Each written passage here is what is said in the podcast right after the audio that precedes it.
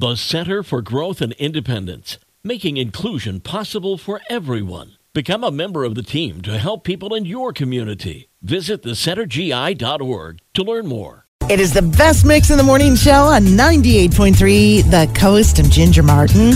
And here is Friday's Daily Dish. We're going to start with actor Ryan Gosling, who plays Ken in the Barbie movie. He is now a musician, sort of. He, he did sing the song I'm Just Ken in the movie. But guess what? Now that song is on the Billboard charts. It debuted at number eighty-seven last week.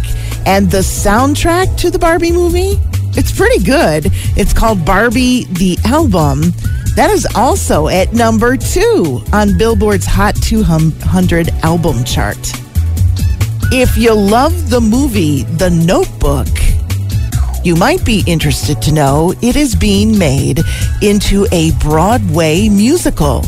The cast has yet to be announced, but preview performances will begin on February sixth next year, with the official opening set for March fourteenth.